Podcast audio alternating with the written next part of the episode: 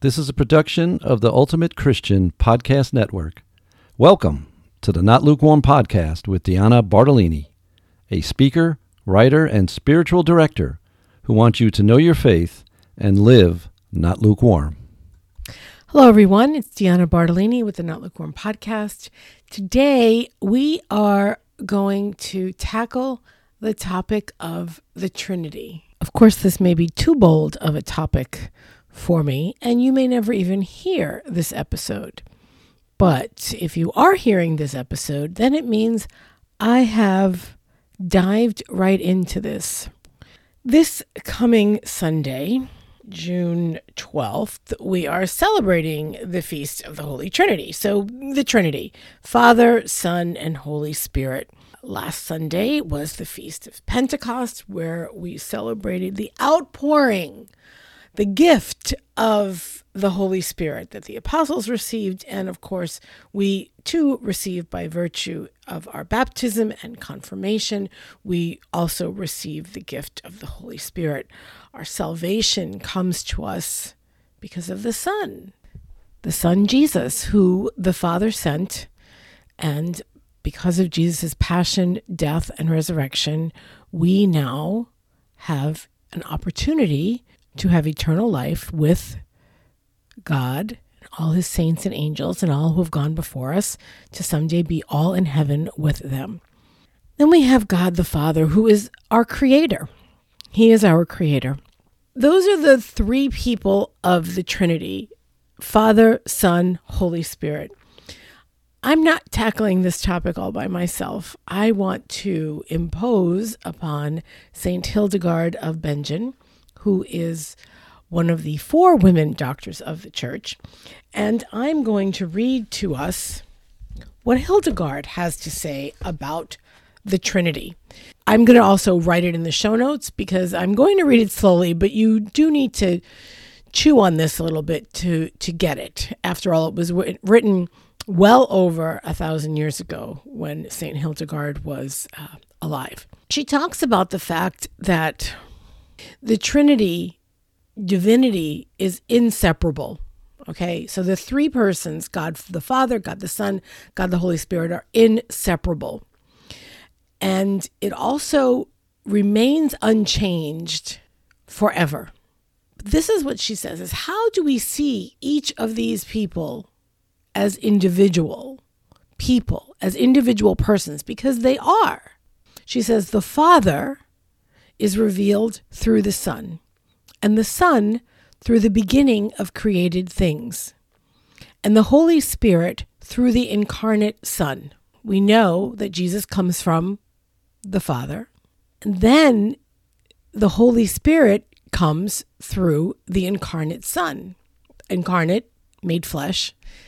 And we see that throughout the gospel, especially the gospel of John, where Jesus often refers to the fact that he's going to be sending the advocate who's going to help the apostles do his work, spreading the gospel everywhere. So, how does this happen? And this is what Hildegard says. Hildegard says, It is the Father who before time engendered the Son. It is the Son through whom all things were created by the Father at the beginning of creation. And it is the Holy Spirit who appeared in the form of a dove at the baptism of the Son of God toward the end of all time. We cannot separate Father, Son, and Holy Spirit. They are united. They are as united as our own body, mind, and spirit are united in ourselves. They are one. And that unity that Hildegard talks about, and, and of course, other great saints and theologians have also talked about, that unity that causes them to be inseparable. When you think about this, it's it's a hard thing to think about by all means. But if you th- think about it more simply. First of all, embracing the fact that the church ahead of time calls it a mystery. And it's not a mystery like a Nancy Drew that we need to solve. That's not it. It's a mystery that can only and will only be understood through the lens of faith. And we have to give our assent to this mystery And as we grow in our faith, we grow in our understanding. But even if we never grow in our understanding, the more we agree that yes, there is God the Father, God the Son, and God the Holy Spirit in the Trinity, and they are inseparable and they are unified, and they have existed from the beginning of time and will exist forever and ever and ever. That's all we have to do. Our faith will tell us what we need to do about the Trinity. And oftentimes people will say, Well, who's your favorite person of the Trinity? That's almost worse than asking a mom, Who's your favorite kid? Who's the favorite person of the Trinity? Oh my gosh. Uh, my mom has a great answer when, when we ask her. Now, mind you, we are all adults, very much adults, and we still ask my mom, Who's your favorite? And she'll say, My favorite is the one I'm with. The trouble is, if she's with all four of us at the same time, what is she supposed to say? It's not about who is your favorite person of the Trinity. It's about this. Who do you turn to? Who do you turn to when you need something? Do you go directly to God the Father? Do you go alongside Jesus? Or do you turn to the Holy Spirit? Now, I will tell you that I go to different people of the Trinity depending on what I want. I don't know if that's uh, theologically correct or not, but it makes sense to me in some way. And I'll tell you how it makes sense to me. God the Father is our creator. When I am thinking or needing assistance in like the super big pictures of my life, what's next? What are the next steps? What are the plans? What am I supposed to be doing? How am I supposed to be living? I, I know I have so many questions. Um, I go to God the Father because look, He created the whole world. He created each one of us. Who knows me better? Who knows the world better? Who knows what the world needs from me better than Him? He's my go to for that. When do I turn to Jesus? When I think about the sacraments and the gift of the sacraments that He instituted here on earth, and most especially, of course, the Eucharist. The Eucharist. When I am receiving communion, when I have when I am in uh, adoration, an adoration chapel, when I am reading the Gospels, constantly turning to Jesus to help me to understand, to help me to grow closer to Him, to grow closer to the Father, to illuminate what He wants from me. And then when do I go to the Holy Spirit? Well, I go to the Holy Spirit on a regular basis, probably, I don't know, I'm going to say 10 times a day, but that's probably on a slow day, right? On a busy day, I'm probably going 20, 30 times a day. Holy Spirit, help me, please. What do I say next? What do I do next? Can you lead me to the next situation? Can you enlighten me? Can you give me some wisdom? What's the knowledge I need?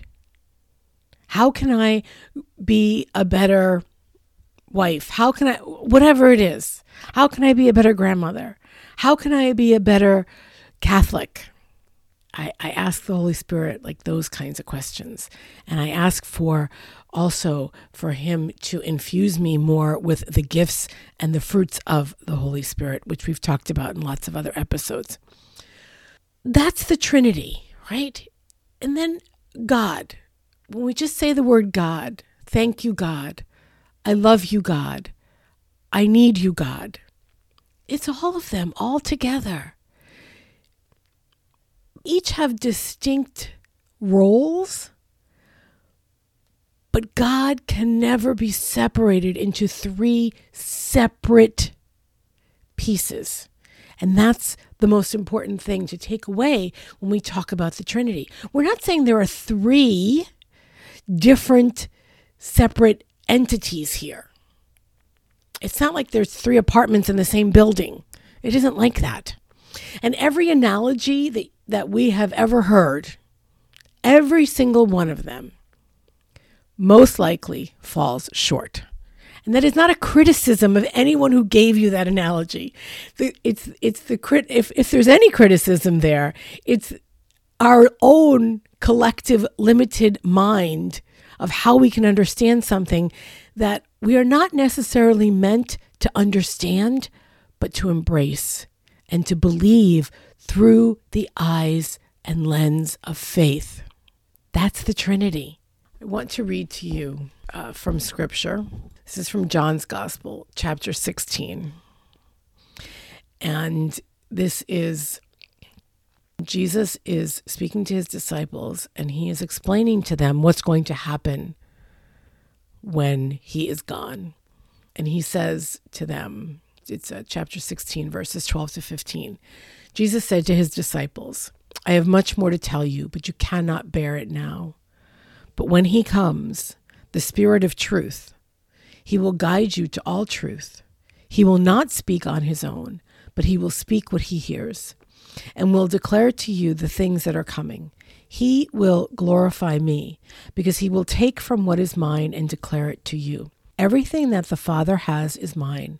For this reason, I told you that he will take from what is mine and declare it to you. And that's the end of those verses. The Spirit of truth, the Holy Spirit, is going to guide us. But this Holy Spirit does not speak on his own. He speaks and he declares what's going to come and he glorifies Jesus. The Holy Spirit glorifies Jesus. He takes everything from Jesus and declares it, tells it to us, right? And then Jesus goes on to say that everything the Father has is mine. So God the Father has given to Jesus everything.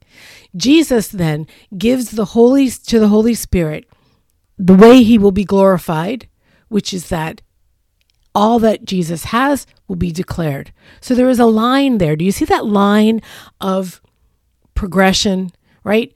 We come from the Father to the Son and to the Holy Spirit. Because everything that God the Father has is Jesus's. Everything that Jesus knows will be declared to us at the proper time by the Holy Spirit. The Holy Spirit only declares to us what has been given to Jesus from the Father. Nothing more, nothing less. It is the fullness of truth. The Trinity is certainly a mystery. It doesn't mean we shouldn't think about it. It doesn't mean we're not smart enough to figure it out. All it means is that that mystery can truly help us to embrace the truth that God, Father, Son, and Spirit is so much bigger than all of us yet is present with us at all times. I think that's a beautiful thing to think about. God, Father, Son, and Holy Spirit is bigger than us, but present with us, in us at all times. We need to turn to the Trinity, to all three at the same time, to one, two, three. It doesn't make a difference. Turn to the Trinity or to one of the persons of the Trinity when you are in need and they will be right there for you, right there with you, and helping you get through whatever it is you need to do. For our not lukewarm suggestion this week, I'm going to pose that whenever you start wondering, just, you know, what what's the next thing?